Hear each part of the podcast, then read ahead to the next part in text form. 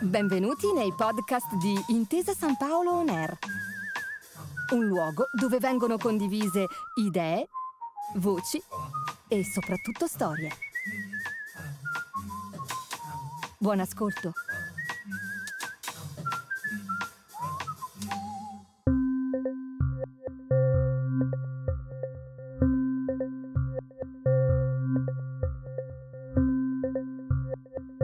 101.200 abitanti, 16 miseri metri sul livello del mare, per una città il cui porto è stato per secoli uno specchio sull'Oriente. Una tale vicinanza con i Balcani, che nei giorni più sereni, dalla cima del Monte Conero e delle colline cittadine, guardando l'orizzonte è possibile vedere scorci di Dalmazia. L'orto botanico dell'università, il campo degli ebrei, la fontana del Calamo, la festa del mare, il Carnevalò e poi ancora il Duomo di San Ciriaco, L'attesissima fiera di inizio maggio. Gli astici con i peperoni dolci, il baccalà con salsa verde, lo stoccafisso all'anconetana, la Montessori e ovviamente l'anconitana. Il nostro viaggio alla scoperta delle province del calcio italiano oggi ci porta sulle rive dell'Adriatico. Ad Ancona. Questo è tutto il calcio provincia per provincia, uno straordinario affresco della nostra memoria sportiva. Un mosaico dove pezzo dopo pezzo andremo a ricostruire la geografia calcistica d'Italia, alla riscoperta delle nostre unicità locali. Tutto il mondo è paese e allora tutto il nostro, di paese, diventa provincia. Per sottolineare ancora una volta il senso di appartenenza unico che solo alle nostre latitudini, grazie al calcio, alla cultura e alla gastronomia, diventa anche un lascito culturale. Da nord a sud, dal mare alla campagna, dalle Alpi alle isole, tra le centinaia di modi in cui è possibile raccontare l'Italia, abbiamo scelto questo, fatto di pallone, fatto di passione e fatto di ricordi. Il Teatro delle Muse è il più grande delle Marche e tra i 15 più imponenti d'Italia. Affaccia praticamente sul mare, riuscendo nell'impresa di essere sia nel centro della città che davanti ad uno degli imbocchi più importanti del porto, Solo ad Ancona le due anime della città sono così vicine e unite. Il Teatro delle Muse, dunque, oggi protagonista di una scena culturale intensa e variegata, come si conviene a una città tanto aperta e culturalmente contaminata, è da sempre un luogo dell'incontro e dell'immaginazione. È, tra le sue stanze polverose, i suoi anfratti e le sue scalinate che gli anconetani immaginano il futuro pescando a piene mani dal passato. Fu così che nel 1905 Pietro Recchi, che durante un viaggio oltremanica si innamorò perdutamente del football e dei Reds di Liverpool, decise, proprio in un magazzino del teatro, di fondare l'Unione Sportiva Anconitana.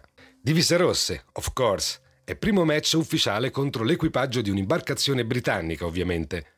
Il leggendario Britannia, grazie ai suoi marinai, strappò un pareggio agli anconetani.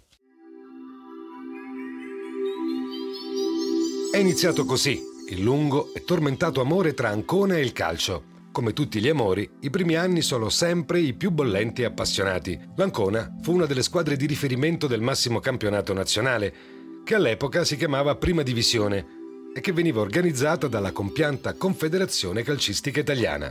La formula di quei campionati era di un romanticismo marinagresco, ai limiti del credibile. Oltre 50 squadre, rappresentanti di ogni angolo del paese, anche il più sperduto, ognuna portando in dote i propri particolarismi provinciali, i propri dialetti e le proprie tradizioni locali. Erano gli anni magici del Genoa, della Provercelli, del Savona, del Casale Monferrato, della Fortitudo Roma e appunto dell'Ancona. Divisi in leghe e in sezioni locali, i vincitori si sfidavano poi in gare al cardiopalma, nord contro sud, centro contro est, in un tripudio di cultura provinciale italiana e di senso di appartenenza pallonaro il calcio. Tra le due grandi guerre del secolo scorso era il territorio degli eroi, degli avventurieri e dei forti di cuore. L'Ancona fece il suo, potremmo dire, imponendosi nella propria regione e guadagnandosi il pass per andare poi a giocare contro gli squadroni del resto d'Italia, fieramente agghindata dei colori bianco e rosso, poi diventati azzurro e dopo ancora diventati giallorossi, quando nel 1932 la società prese il nome di Unione Sportiva Anconitana Bianchi. È proprio di quegli anni di splendore marchigiano il primo vero grande bomber della squadra. Gustavo Fiorini, che pur giocando da centrocampista mise a segno 71 reti con la maglia della città. Un record che ci sono voluti quasi 70 anni per superare. Il rapporto tra mare e città, a queste latitudini, è davvero osmotico, al punto di essere oggetto persino dei miti e delle leggende che della città e del suo carattere sono fondamento. Si narra, per esempio, che fu il grande guerriero Diomede, di ritorno dalla celebrata guerra di Troia, a portare la cultura della navigazione sulle rive dell'Adriatico. Terminato il conflitto più chiacchierato di sempre e vinto grazie al cavallo di legno, l'eroe greco Diomede fece ritorno a casa, ad Argo. Rientrato però, si rese conto che nessuno sembrava ricordarsi di lui, non i sudditi, non gli amici, non la moglie e neppure i figli. La vita, senza di lui, era trascorsa placidamente e la città non sembrava più aver bisogno del vecchio guerriero. Passato il primo momento di sconforto, Diomede s'accorse dell'inganno.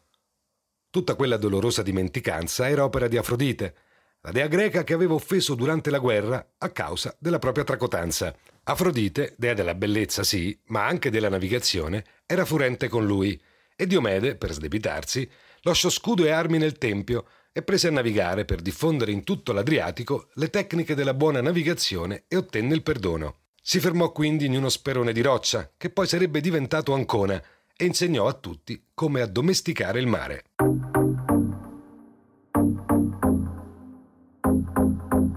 Ma il mare, si sa, vive di maree, di onde anomale e di correnti, e il calcio, pur sapendolo navigare, non è da meno. Ci sarebbero voluti interi decenni prima di vedere l'Ancona navigare di nuovo fino al massimo campionato, e quella storia è degna, sì, di un racconto mitologico. Il 7 giugno del 1992, mentre un lunghissimo e durissimo campionato di Serie B volge ormai al termine, 12.000 anconetani si spostano in direzione Bologna. Un esodo, un vero e proprio pellegrinaggio al contrario, rispetto alle abituali migrazioni di inizio estate, che vanno dall'entroterra verso il mare e non viceversa. Ma nella calura di giugno c'è molto più di una spiaggia da conquistare. Alla fine dell'arcobaleno c'è un ritorno in Serie A, atteso da prima della guerra. Direzione Stadio Dallara dunque, dove un Bologna-Ancona di fine campionato deciderà le sorti di una provincia intera, anzi due, che al Bologna serve un pari per essere il salvo. Il Bologna passa in vantaggio con un Eurogol dello svizzero Turkilmaz, ma la festa può esplodere quando Franco Ermini, centrocampista giramondo della provincia italiana giunto ormai agli sgoccioli della carriera, addomestica un pallone a due passi dal portiere rossoblù e con freddezza insacca il pareggio che vuol dire promozione.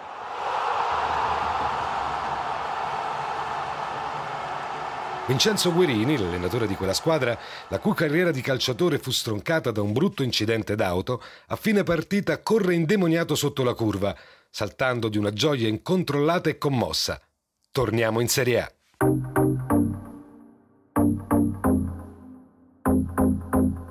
L'attesa è tale che per l'occasione si decide d'ufficio di rifare lo stadio. In tempi record, ad un passo dal Monte Varano, viene tirato su lo stadio del Conero, da oltre 23.000 posti, la nuova casa dei biancorossi. L'inaugurazione è per il 6 dicembre del 1992, dodicesima giornata del massimo campionato italiano, e a far visita alle Adriatici è l'Inter di Osvaldo Bagnoli, una squadra stellare con Zammer, Shalimov, Darko Panchev e un Totò Schillaci, a dire il vero un poco sottotono, dopo le scintille di Italia 90. La partita si chiuse con un sonoro 3-0 per l'Ancona, con una doppietta del fantasista ungherese Detari, una vittoria storica a cui però non fecero seguito altrettanto grandi prestazioni. 19 punti totali e retrocessione in Serie B, per una squadra che espresse poco del suo reale talento. Molte le storie nella storia in quella stagione. Da Sergio Zarate, centrocampista argentino, fratello maggiore del futuro laziale Mauro, che venne acquistato con squilli di tromba ma che non riuscì ad imporsi nel campionato italiano, finendo anzi col diventare oggetto di culto della Jalapas Band. Oppure Marco Pecoraro Scanio, fratello minore del politico Alfonso, che maglia dorica giocò la bellezza di 101 partite senza segnare mai lui, centrocampista roccioso, rimase però talmente nel cuore della città da diventarne addirittura assessore anni e anni dopo. Un campionato sotto le attese dunque, ma che vide anche l'esplosione di uno dei calciatori più iconici di tutti gli anni 90, il terzino Felice Centofanti, che con la sua chioma fluente al vento e la corsa sprombattuto ha arato le fasce di tutta Italia per tutto il decennio. Oggi Centofanti è anche il padre di Martina, una delle nostre fantastiche farfalle azzurre della ritmica, che portano tanta soddisfazione a tutto il movimento olimpico italiano. Allo stadio del Conero, così, per qualche tempo mancò la Serie A e il pubblico si poté consolare con qualche apparizione degli azzurri e con tanti concerti magnifici, da Renato Zero a Ligabue. Dieci anni di astinenza, con la sola eccezione della Coppa Italia 93-94, quando pur partendo dalla cadetteria, i biancorossi arrivarono fino alla finale, poi strapersa per 6 a 1 contro la Sandoria di Gullit e di Pagliuca. Quello al calcio che conta era solo un arrivederci però, perché un altro, grande maestro del calcio provinciale italiano, avrebbe riportato i dorici nella massima serie, Gigi Simoni. Gigi Simoni. Il compianto Gigi, animo gentile ed educato, simbolo di un calcio cavalleresco che oggi non esiste più, guidò la squadra alla sua seconda promozione in Serie A nella stagione 2002-2003, meritando persino la stella d'oro al merito sportivo. La seguente annata, però, quella dell'attesissimo ritorno, si risolse in un'altra dolorosa retrocessione, con soli 13 punti raccolti in 34 giornate. Oltre agli avvicendamenti in panchina, che non portarono grandi benefici, nonostante l'esperienza decennale di tecnici come Nedo Sonetti e di Giovanni Galeone, fu l'attacco il vero tallone d'Achille di una squadra in cui, sulla carta, il talento non mancava affatto fine furono solo 21 i gol per una squadra che nel corso dei mesi ha potuto schierare Goran Pandev, Maurizio Ganz, Dario Ubner, Milan Rapaic, Christian Bucchi, Poggi e Gerdel. Un battaglione di uomini d'attacco di tutto rispetto, infarcito di grandi eroi provinciali e di rapaci del sottoporta. Ma il mare, dicevamo, sa essere capriccioso e navigarlo è complesso, anche per chi sul mare ci vive da sempre. Ancona e gli antichi greci, Ancona e il calcio. Cultura e storia sulle rive dell'Adriatico, per un'epopea pallonara che come la marea a volte sa anche essere travolgente. Questo è tutto il calcio provincia per provincia, il nostro viaggio sulla DeLorean per le strade calcistiche d'Italia.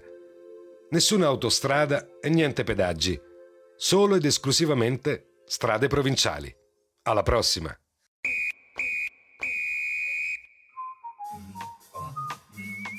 Grazie per aver ascoltato i podcast di Intesa San Paolo On Air. Al prossimo episodio.